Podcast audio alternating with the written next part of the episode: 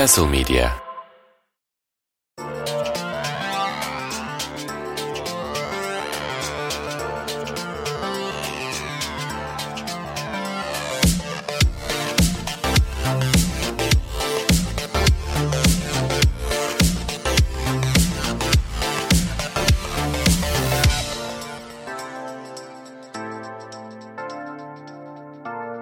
Castle Medya'dan herkese merhabalar. Gölgede ve Güneşte'nin 16. bölümüne hoş geldiniz. Ben Nihat Güven, Onur Özgen ve Fikret Özer'le birlikte haftalık futbol sohbetimize başlıyoruz. Onur hoş geldin abi. Hoş buldum. Fikret hoş geldin. Merhaba. Küçük bir hatırlatmamız olacak programın başında. Bildiğiniz üzere Gölgede ve Güneşte içeriklerine erişebildiğiniz mecraların başında Spotify geliyor. Yaklaşık 30-40 gün önce yani 2022 Aralık ayının başında platforma eklenen yeni bir özellik var.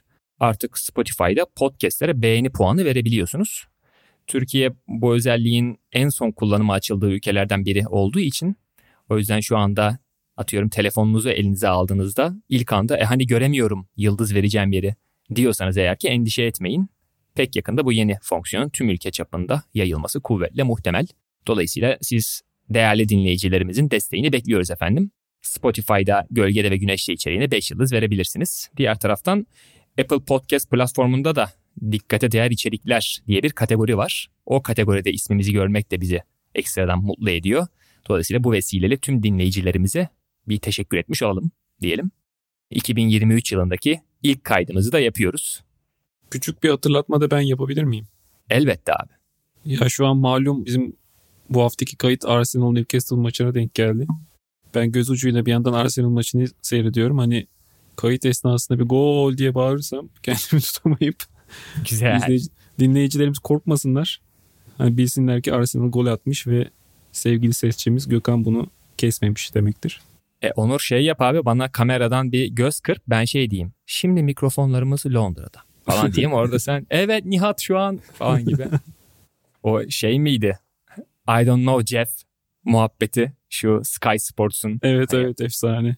Portsmouth maçında atılan Anthony Van Dambore'yi yo ben oyundan çıktı sandım kırmızı kart gördüğünü anlamamıştım dediği Ben de inanılmaz bilmiyorum. bir sekans var. Evet evet ben de bilmiyorum Jeff dediği. Hemen o aklıma geldi. Hem yeni yıl dileklerimi şöyle genel olarak iletiyordum. 2023 yılındaki ilk kaydı yaptığımızdan bahsetmiştim. Yeni yılın herkese sağlık getirmesini temenni ediyorum. Çünkü geri kalan konuları bu yıl içerisinde bir şekilde halledebileceğimizi düşünüyorum. En azından umut ediyorum diyeyim.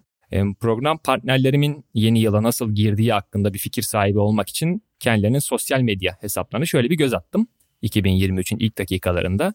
Ve Gördüm. hiçbir fikir edinemedim diyorsun. Ee, Yok yani aşağı yukarı şöyle bir tablo gördüm onu söyleyebilirim öyle başlayacağım. Berlin'de Oğlum, yaşayan Fikret'in sosyal medya hesabı var. Nereden baktın Fikret'e? yani ben ben ben ben sonuçta WhatsApp'ı da sosyal medya diye o kisve altında yedirecektim ama dürüstlük timsali Onur Özgen burada bu açıklamayı eklememe sebep oldu. Peki WhatsApp'tan yansıyan Fikret Özer portresi şöyleydi. Berlin'de yaşayan bir Türk ailesi var. Sıcak ve samimi yuvasında eğlenerek 2023'ü karşıladıkları esnada elindeki salatalıkla mutfağın ortasında anlamsız dans figürleri sergileyen bir Fikret Özer vardı bir tarafta. Ya kendi kendimi rezil ettim bak. Sar- sarhoşken telefon kullanmayacaksın işte. Diğer tarafta da bu tabii biraz daha sonra oluyor ama Ayvalık'taki evinin kapısına astığı kokina çiçeklerine bakıp yeni yılın kendisine şans ve özgürlük getirmesini dileyen bir Onur Özgen vardı ama Sadece dileğinden- kend- kendisini değil hepimize. evet teşekkür ederim abi sağ olasın ama bu dileğinden takribi bir iki buçuk üç saat sonra o sıralarda internette dönen bir anketin içerisinde ki orada yeni yılı bir futbolcu, bir hoca ve bir yorumcu ile geçirmek isterseniz hangi üçlüyü seçerdiniz gibi bir soru vardı. Onur kendisini bu dileklerin ardından Quaresma ve Sergen Yalçın'la aynı mention'ın içinde buldu. Gerçekten bu vesileyle ben de her ikinizin de yeni yılını tebrik ediyorum arkadaşlar. İyi seneler. İyi seneler. Teşekkür ederim. İyi seneler. Yalnız Quaresma ve Onur bilmiyorum. Onur'un eski yazılarını takip ediyorsunuzdur. Bu gol zamanı falan. Quaresma'yı pek severdi kendisi. İşte o yüzden zaten bir anda yeni yıla aynı mention'da girmesi bana da çok manidar gayet. Yani şimdi adamın yani. futbol futbolunu sevmiyordum ben. Hani masada sohbeti muhabbeti nasıldır bilemiyorum şimdi sonuç olarak. Hani Bence çok Kendisiyle güzeldi bir ya. derdim ben, yok. Fut- Ben futbolunu da seviyordum. Çünkü benim takımda değildi. Belki delirtiyordu Falan hani diyorsun. onun taraftarı olursan ama muhabbeti Yok, de yok, evet. Bayağı şeyi bozuyordu ya. Sinirleri geliyordu gerçekten hatırlıyorum. bölümlerin açılışlarını yaparken ben standart bir giriş yapmaktan ziyade her seferinde böyle farklı bir örgüyle programa start veriyorum. Bunu yapmak hoşuma gidiyor açıkçası. Başlamadan hemen önce böyle kafamda rastgele bir fikir belirliyorum ve sonrasında işte böyle yarı doğaçlama sayılabilecek bir kurgu oluşturup oradan ana konuya bağlanmayı tercih ediyorum. Hatta bu açıdan bakınca NTV Spor zamanlarında severek takip ettiğimiz spor servisi programının tam zıttı konumundayız sanırım. Sevgili Fuat Akdağ orada Mehmet Demirkol'la birlikte yaptığı programa şöyle giriş yapardı. İşte günaydın milliyetle başlıyoruz. Kartal yüksekten uçtu. Yani böyle tek kelimelik bir selamlama cümlesi ve anında gazete manşetini okuyarak konuya giriş yapardı. Ben ise daha uzun bir bağlama sonrasında topu santraya getirebiliyorum şu an olduğu gibi. İşte bugün de başlamadan hemen önce girişte kullanabileceğim herhangi bir fikir gelmedi abi aklıma. Lakin işte tam böylesi günlerde kullanırım diye cebimde sakladığım bir planım vardı. Yani kaçıncı bölümdeysek forma numarası işte o sayıyla eşdeğer olan bir futbolcudan bahsetmek. Bugün 16. bölümdeyiz ve 16 deyince benim aklıma Roy Keane geliyor. O yüzden alakasız bir şekilde Roy Keane'den bahsetmek istedim. Yani bir Manchester United taraftarı olarak hislerimi en çok zorlayan futbolcuydu Roy Keane. E, kendisini sevmeli miyim yoksa sevmemeli miyim konusunda bir türlü karar veremezdim ki hala öyle. Yani terazinin bir tarafında onun saha içi kahramanlıkları veya daha uygun tabirle belki anti kahramanlıkları varken diğer tarafta da kontrolsüzlükleri olurdu. İşte Nottingham Forest'tan daha hücumcu bir orta saha oyuncusu olarak United'a geldi. United'da daha böyle nasıl box to box diye tabir edilen rolde takımın savaşçı yüzünü temsil ediyordu. Özellikle yani iç saha maçlarında böyle United topla tüfekle hücum ederken o takımda bayağı bir enerji ortaya koyup bütün açıkları kapıyordu. O da benim çok hoşuma gidiyordu. Aynı Özellikle zamanda Arsenal maçlarında Patrick Vieira ile karşılaşmaları evet. izlemek eşsizdi. Çok doğru, çok doğru. Yani maç içerisinde konsantrasyon zaafı yaşayan ve böyle bir tür isyanı ihtiyaç duyulan anlarda Roy Keane bir ekstra efor verip o kıvılcımı yakmasıyla aslında bir bakıma sağ içinde Sir Alex'in neferi oluyordu. Bunlara bayılıyordum. Ki Şu yani... an Arsenal, Arsenal maçı seyrettiğim için bu arada aklıma sürekli Arsenal'la ilgili şeyler gelebilir yani yayın boyunca. hazır, hazırlıklı ol yani az sonra işte Pele'yi konuşacağız falan hani nasıl bağlarım bilmiyorum onu ama. Yok pro- programın son bölümünde biz konuyu o zaman Arsenal'e getirelim. Sen de rahatla biz de rahatlayalım Onur. Tamam. Az önce Roy Keane övüyordum. Yani öylesine özel bir takımın kaptanı olup rakiplerin de pek haz etmediği bir oyuncu olunca ister istemez bir sempati duyuyorsunuz zaten. Ama şimdi diğer taraftan da bakıyorum. Alakasız yerde birileriyle dalışıp takımı yalnız bırakıyordu. İşte bir intikam uğruna Haaland'ın babasına attığı o meşhur kasti tekmeyle yani City'de oynayan Alf Inge Haaland'ın futbol hayatını bitirmişti. Keza işte böyle zaman geçtikçe ve oyunculuk meziyetleri geri gittikçe bir nevi aksi adam böyle haline gelip takım arkadaşları hakkında ileri geri konuşuyordu ki Sir Alex'in onu takımdan göndermesi de bizzat bu yüzdendir. Bir meşhur 4-1 kaybedilen Middlesbrough maçı vardı. Bizzat United kulüp televizyonunda inanılmaz bir açıklama yapmıştı abi. Videosunu hemen tabii kaldırıyor kulüp ama teksti bulabilirsiniz bir yerden. Herkese saydırıyor yani Rio Ferdinand, Darren Fletcher kim önüne gelirse. Yani dolayısıyla bir tarafta böyle bir hali tavrı olunca ben hislerimi hiçbir türlü sabitleyemiyordum kendisi hakkında. Şimdilerde yorumculuk döneminde bile bu geçerli. Yani bu Katar'daki 2022 Dünya Kupası organizasyonunu bizler dahil çok kişiden eleştiri aldı ama ben organizasyonu Roy Keane kadar ağır bir şekilde eleştiren başka bir yorumcuya şahsen rastlamadım. Hani bir taraftan buna helal sana be abi dedirten bir tavır görüyorken burada 3 gün sonra o eleştirilerden işte golden sonra dans eden Brezilyalı oyuncuları rakibe saygısızlık yapmakla suçluyordu. Bir sevimsizlik gösteriyordu falan. Hala böyle aynı şekilde devam ediyor. Fikret senin var mı abi Roy Keane ile ilgili oyunculuk döneminde aklında kalan? Yok dinlemekten zevk aldım ama bu arada bayağı. Sen bu program bize bunu anlatsan olur aslında. Sen bize her bölüm bir Roy Keane anlat abi. Abi yok ben bu şey giriş bulamadığımda her bölümün şeyiyle ne diyeceğim numarasından bir tane evet aklıma gelen topçuyu anlatırım veya bazen benim aklıma gelmezse işte Onur'a falan sorarım. Bu dediğim gibi giriş bulamadığım versiyondaki girişti. Böyle toparlayabiliriz burayı. Bu arada şöyle bir enteresan tespitim var. Madem öyle bitireyim gaza geldim. E, Roy Keane dışında abi Daniele De Rossi, Sergio Busquets uzun bir süre ve Michael Carrick gibi oyuncular da 16 numaralı formayı giyiyordu. Ve hemen hemen hepsi aynı pozisyonda oynuyordu abi. Ve hepsi de kulüpleri için neredeyse böyle sembol oyuncu statüsündeydi. Bu hep bana ilginç gelir. Nerede bir deli var desem çok mu ağır olur? 16 giyiyormuş. Evet. abi yani ne bileyim çok böyle yakınlar bir de. De Rossi, Roy Keane, Busquets falan. Neyse e, az önce sembol oyuncular dedim. Bak yine bir yer buldum şimdi. Programın ana konusunda, ilk konumuzda bu kez sadece bir takımın sembol oyuncusu değil, gönül verdiğimiz oyunun, futbolun sembolü olan bir isimden bahsedeceğiz. Edson Arantes do Nascimento ezberledim. bilinen adıyla Pele geçtiğimiz hafta içerisinde maalesef hayata gözlerini yumdu. Gelmiş geçmiş en iyi futbolcu tartışmaları herkesin malumu olduğu üzere futbol dünyasının hiç eskimeyen bir gündemi. Yani bugüne geldiğimizde bu tartışma son buldu gibi görünse de şu an ben bu kadar emin olmamamız gerektiğini düşünüyorum bu arada. Çünkü bu nasıl kendinden mülhem mi derler öyle bir konu. Yani Messi ve Ronaldo futbolu bıraktıktan sonra bu konunun ısıtarak ben yeniden gündeme taşınacağına eminim.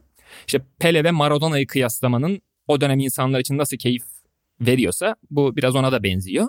İşte Pele'nin büyüklüğünün de buradan geldiğini düşünerek aslında söze girmek istedim. Yani belki de bu konuyu tartışılır hale getiren ilk isim olabilir. Yani futbol dünyasındaki küresel süperstar mertebesine ulaşan belki ilk insan Pele. Ve o yüzden belki de Pele sayesinde süper yıldızları konuşmak hep keyifli oldu ve olmaya devam edecek diyeyim. Onları sana da pası tam burada atabilirim. Yani ben futbol belki de Pele'nin büyüklüğü sayesinde bu kadar büyük gibi bir bağlama yapmaya çalıştım. Bir tarafta masumiyeti temsil ettiği bir taraf var ama aynı zamanda zerafeti de simgelediği bir taraf var falan. Büyük bir kahraman. Dolayısıyla Pele'den geride kalanlar hakkında senin düşüncelerin neler acaba deyip sana sözü bırakayım. Onur girmeden sana şöyle bir ek yapayım. Ben hani çıtayı yükselteyim. Futbol eşittir Pele abi. Yani tartışırız benim, sonra. Benim 8 cümlede açıkladığım şeyi tek bir cümlede açıklamış oldun abi. Gayet kabul ediyorum. Hani onu bir adım öte Yani en iyi futbolcu kimdir onu tartışabiliriz ama futbolun kendisi Pele'dir yani. Bizim Eyvallah. bildiğimiz sahibi. Neyse Onur'a buradan vereyim katılmasın bana. Yok canım bunun nesine katılmayayım abi. Öyle bir şeyimiz mi var artık aramızda bizim? Yok. Hani Fikret bir şeyler Onur katılmaz. yani tabii ki öyle. Bu biraz da futbolun öldüğü günlerden biriydi. Pele'nin öldüğü gün. Hani nasıl geçen sene Maradona'yı kaybettiğimiz gün için de aynı şeyi söyleyebiliriz. Veya işte 2016'da Cruyff'u kaybettiğimiz gün. Yani futbol biraz da bu adamlar. Biraz da değil epey. Bu adamlar yani bu oyunun birçok sınırını belirlemiş insanlar. Hangisi daha büyük, hangisi daha iyi tartışmaların niyetinde dediği gibi hani her zaman yapılacak ama bunun herkes için farklı kriterler olduğu için kesin ve net bir cevabı yok. Ama Pele için hani şu rahatlıkla söylenebilir hani hiç, hiç kimse yokken o vardı. Yani gerçek bir öncüymüş. Müş diyorum çünkü haliyle hani canlı canlı tanıklık ettiğimiz bir kariyer değil okuduklarımızdan ve hani bulunan kayıtlardan izleyebildiğimiz kadarıyla bu yorumları yapabiliyoruz. Yani kendi dönemi itibariyle hani şu an Messi mi Ronaldo mu tartışmaları yapılabiliyor. İşte bu 90'larda da farklı farklı oyuncular veya 80'lerde yine farklı farklı oyuncular üzerinden bir rekabet tartışması yapılabilir. Hı. Ama Pele'nin döneminde böyle bir tartışma yok. Yani Pele'nin varlığı öyle bir tartışma yaptırmıyor. O kadar çok büyük bir fark var kendi çağdaşlarıyla arasında. Yani hemen hemen her şeye sahip. İzlediğinizde bunu ben ilk izlediğimde Pele'nin bende yarattığı şaşkınlığı unutamıyorum. Yani Pele deyince aklıma ilk sanırım gelen şey o diyebilirim. Yani ismini hep duyduğunuz ama hiç izlemediğiniz bir futbolcuyu ilk izlediğinizde ya bu neymiş diyorsunuz gerçekten. Çünkü her şeye sahip. Yani işte Messi'nin yaratıcılığına, vizyonuna sahip.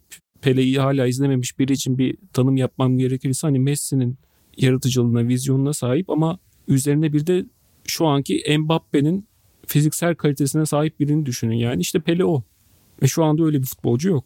Yani şey hep söylenir biraz da Pele'yi küçümsemek için bugünün futbol seyircileri. Ee, hani Pele'nin oynadığı dönemi biraz böyle halı saha maçlarına benzetirler. Hani ya işte hızın olmadığı falan filan. Evet.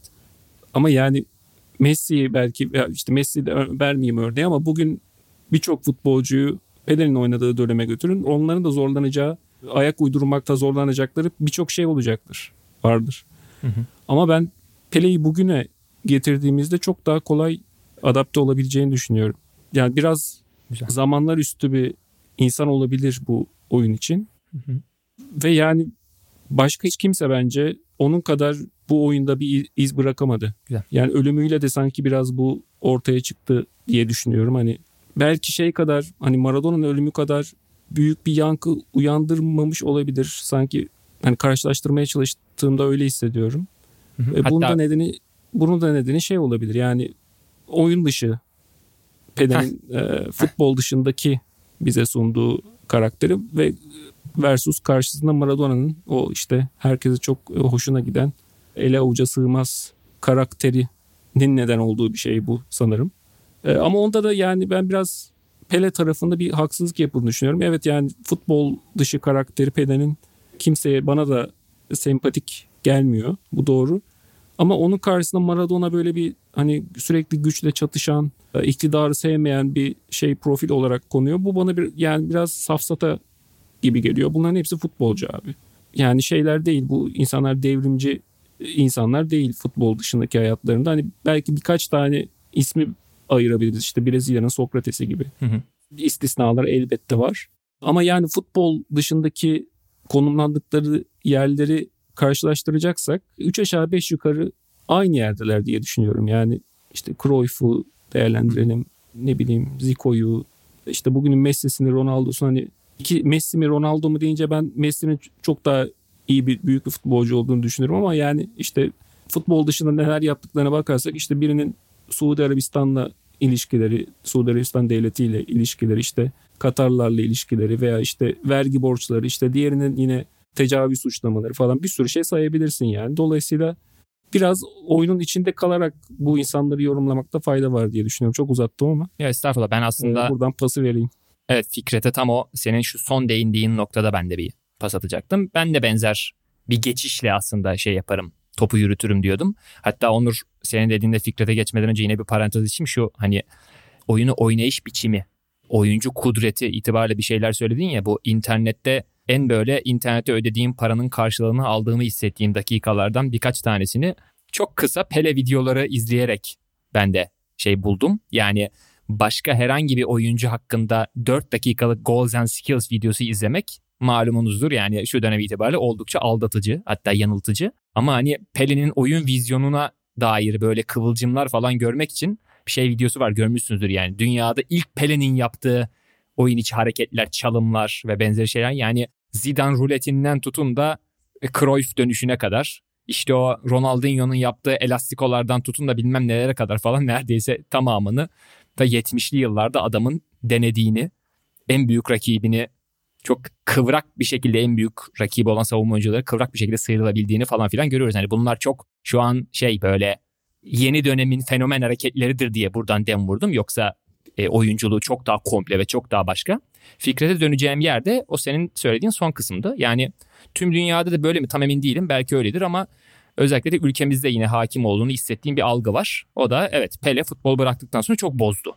İşte yolsuzlukları ve usulsüzlükleriyle meşhur olan FIFA'ya yakın durması, işte sahip olduğu rekorlardan bir tanesi böyle tam kırılacakken çıkıp açıklama yapardı. İşte aslında benim şu kadar golüm, şu kadar maç oynamışlığım vardı falan gibi. Bunlar gerçek dışı şeyler değil. Evet hakikaten itici de gelebilir. Futbol ama... hayatı boyunca da bu arada işte ne bileyim 70 Dünya Kupası'nı kazandıklarında Brezilya işte orada kanlı bir diktatörlük var Medici'nin diktatörlüğü. Hani hiçbir bir siyahi olarak hiçbir şey söylemiyor şeye karşı.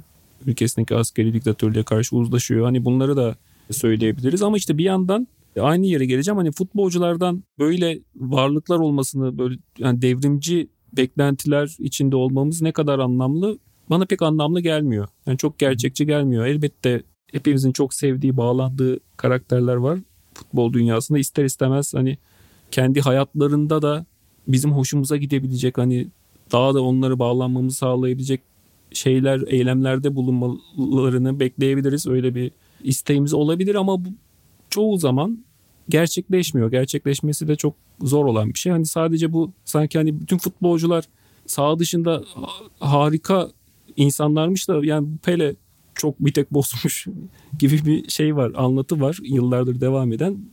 Bu doğru değil. İşte bu iki yüzlülüğe haksızlık yani. Bu iki yüzlülüğe en güzel Fikret isyan eder bence. Yani kendisiyle aynı mertebeye ulaşmış sporcuların kusurlarının bu derece görmezden gelindiği bir dünyada Pele konuşulurken öncelikli olarak akla gelen şeylerin bu tip kusurlar olmasının haksızlığını en güzel Fikret buna şey yapar. Çıkarır. Fikret bu, buyur, buyur abi sen hakkını ha, pardon hakkı haklı olana teslim et. Çok büyük bir laf ettim o yüzden karıştı. Şöyle Onur söylerken aklıma geldi. 1970'te bu darbe sırasında Pele büyük bir soruşturma geçiriyor. Ev falan basılıyor solcu diye. Zaten ondan sonra Pele'nin yani şimdi bize anlatılan hikaye aslında 21. yüzyılın politik bakışıyla anlatılıyor. Hı. Şimdi Pele 1960'larda falan yaşamış ve hani Muhammed Ali ile kıyaslanıyor mesela. Muhammed Ali hani kötü bir demokrasi de olsa Amerikan demokrasisi içerisinde büyümüş. Orada önünde hani Martin Luther King gibi ne bileyim başka isimler var örnek alabileceği. Pele'nin büyüdüğü ortam bir kere büyük şehir değil doğduğu yer. Hani fakir bir aileden çıkıyor. Çıplak ayakla futbol oynamaya. Hani böyle anlatırsan hikayesini biraz daha kafanda oturuyor. Yani bu adamın yapmak istediği bir yere gelebilmek. Var olduğunu gösterebilmek. Hani o şey mücadelesi vermiyor. Hak, başkasının hakkını savunma mücadelesi vermiyor. Kendisi varoluş mücadelesi veriyor en başta. Birçok futbolcu içini böyledir zaten bu ya. Özellikle Brezilya'da bu böyle. Evet. Yani bir de o zamanlar hani şu anda bizim biz bunu hep yapıyoruz zaten tarihe bakarken. Tarihi kişilikleri bulunduğumuz ortamdan istemeden bu ortama göre yorumluyoruz ve Pele olan eleştiriler 21. yüzyıl bakış açısı daha çok. Ha yapsaydı tabii ki daha güzel olurdu. Çok severdik.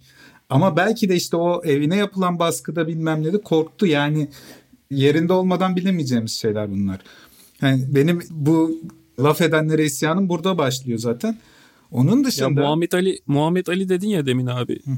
Kime ait olduğunu hatırlamıyorum ama şey öyle bir söz vardı. Hani Muhammed Ali evet Vietnam'a gidebilirdi ve bunun karşılığında eğer gitseydi yani spordaki başarıları elde ettiği başarılar yokmuş gibi davranılırdı. İşte madalyaları falan elinden alınırdı en fazla e, bir Amerikan vatandaşı olduğu için ama Pele Medici diktatörlüğüne karşı çıksaydı başına ne gelebilirdi onu hiçbirimiz bilemeyiz gibi bir söz var. Gerçekten de öyle bence de. Yani bunu da hesaba katmak lazım. E zaten hani az önce söylemeye Eleğin çalıştığım işte. şey oydu. Hani görece daha iyi bir evet, demokraside evet. yaşayan bir Muhammed Ali, diktatörlükte yaşayan ve fakirlikten çıkmış bir Pele'den bahsediyoruz. Hani bunun ikisini aynı terazide değerlendiremeyiz aslında. Yani onun dışında Pele'nin bir de konumlandığı yer var, nokta var. Yani tamam yaptığı hareketler var ama bir de onu o zamanın ve şu anında hatta 3. Dünya ülkelerinin görüş açısı var. Bir işte The Times'da çıkan bir yazı ölümünden sonra orada bir olay anlatıyor. Yazı şununla başlıyor. 70'lerde havaalanında Paris'e geliyor. Paris'te Cezayirli birisi Pele'ye bağırıyor ben sana o kadar mektup yazdım niye cevap vermedin falan diye. Pele şaşırıyor ben mektup falan almadım diye.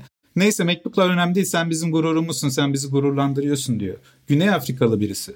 Yani o anda bu insanlara verdiği umut da var. Hani işte şey birçok bilinir ya Nijerya'ya gittiğinde savaş var, savaş duruyor.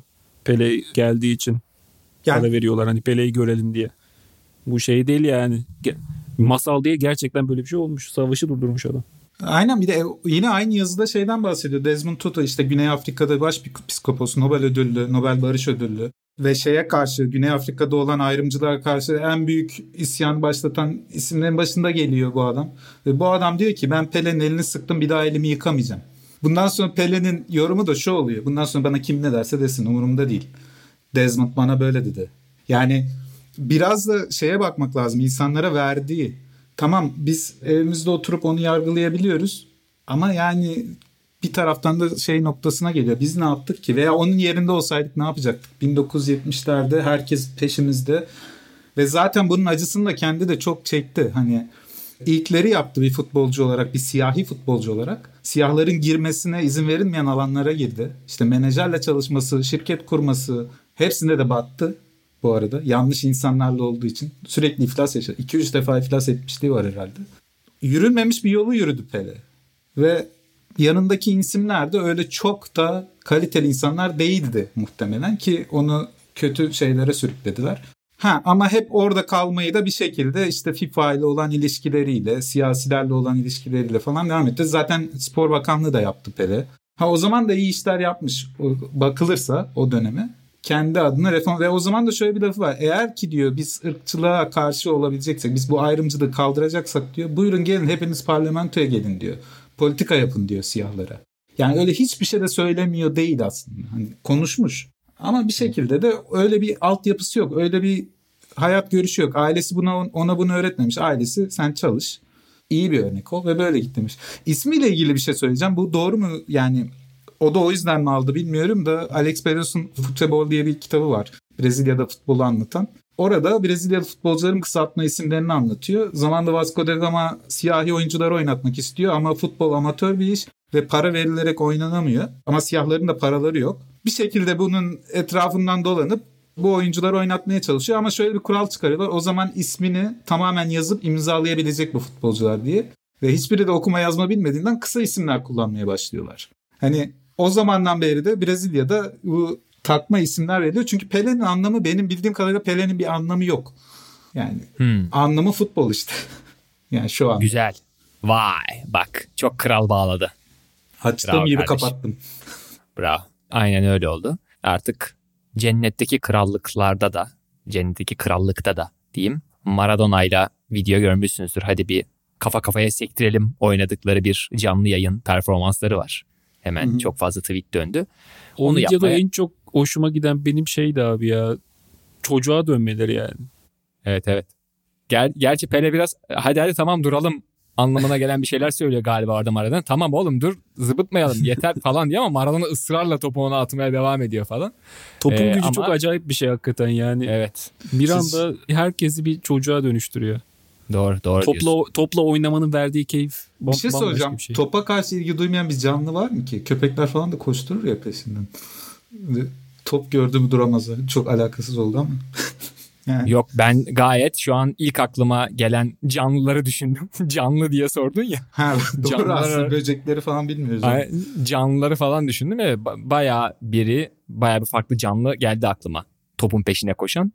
Ama dediğim gibi işte o Maradona ile o kafa kafaya sektirmeyi şu anda başka bir evrende oynuyorken Cruyff da muhtemelen işte total futbol falan diye onlara yorum yapıp belki kafalarını yiyordur şu anda. Peki şeyi Böyle şeyler hatırlıyor musunuz? Ee, 100 yılın futbolcusu ödülünü aldığında Pele yani seçildiğinde Maradona kalkıp gidiyor.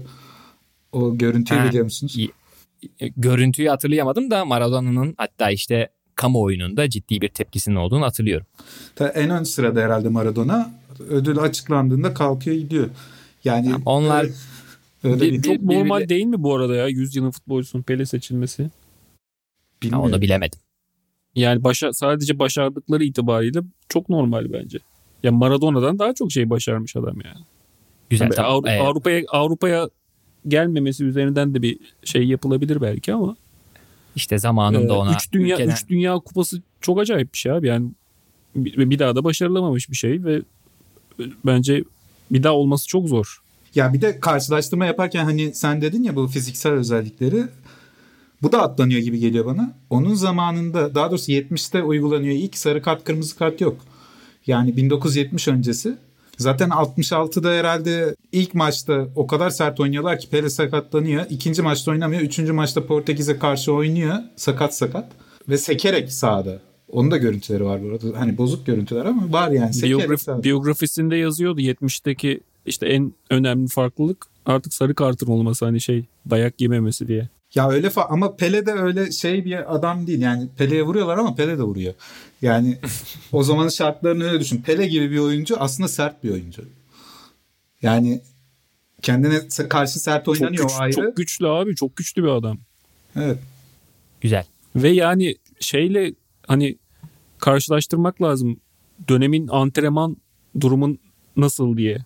Hani bu adam nasıl bu kadar güçlü olabilir? Nasıl bu kadar at, fiziksel özellikleri nasıl bu kadar gelişmiş olabilir?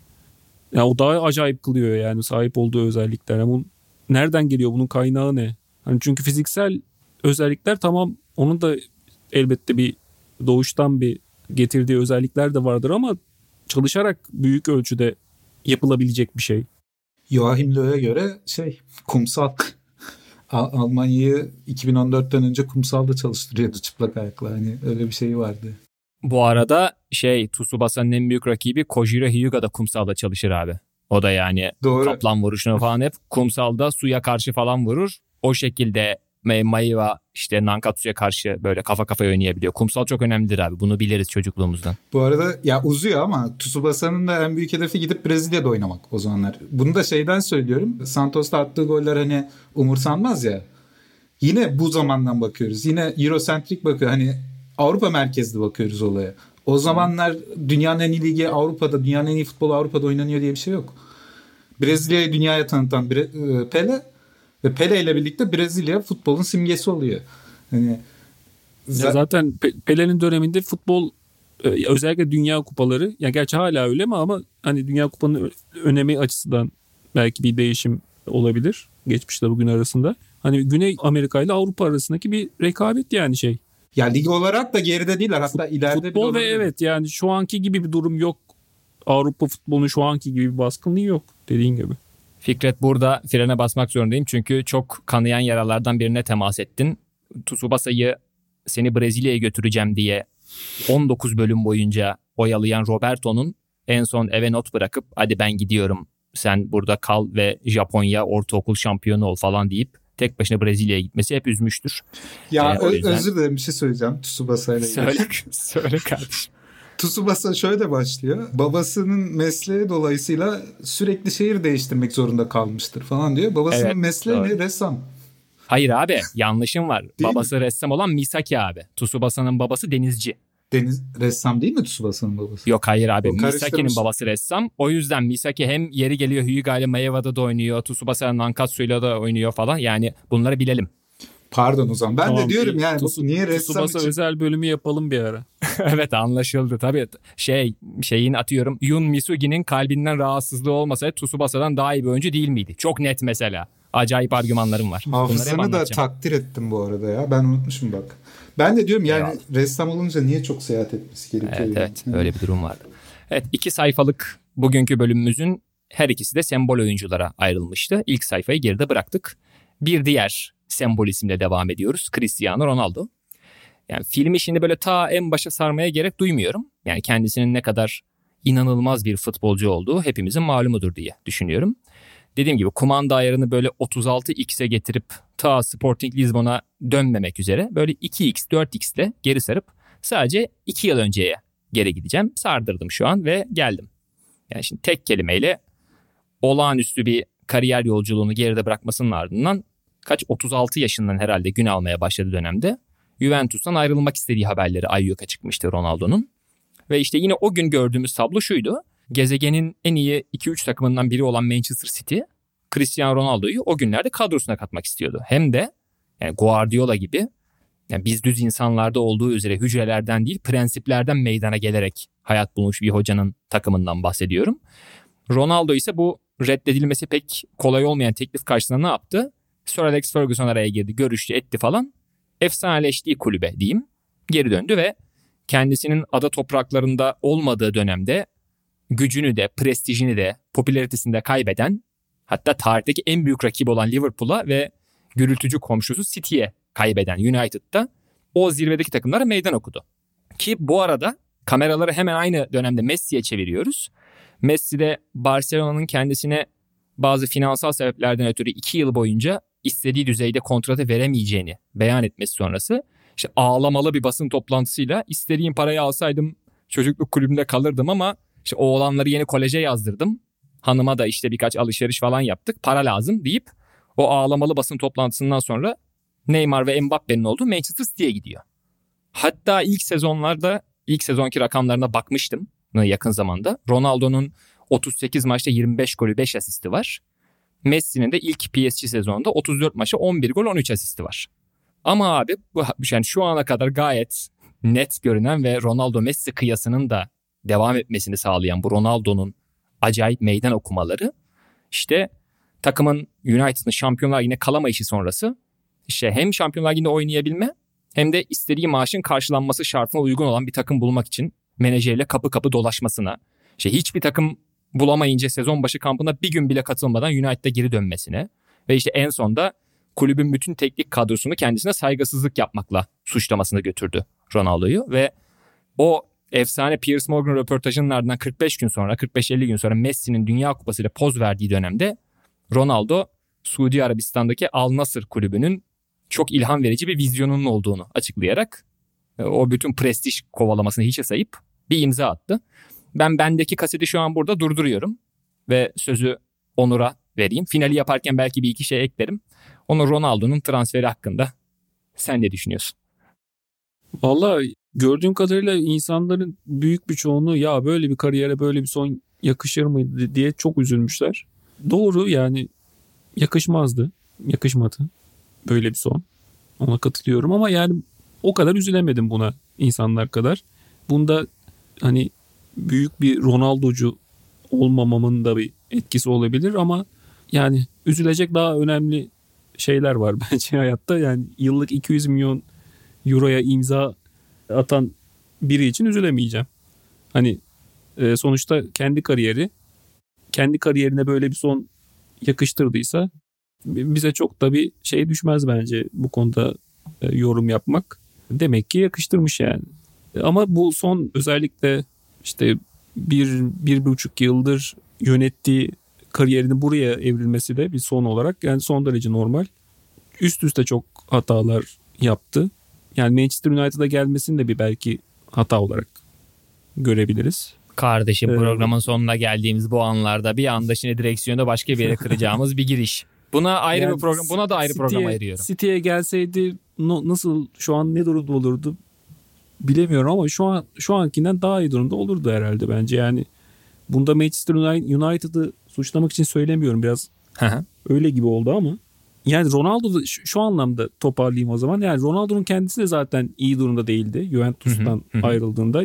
E, United United'da kariyerin e, tarihinin en iyi döneminde olmadığı aşikar. Yani Doğru.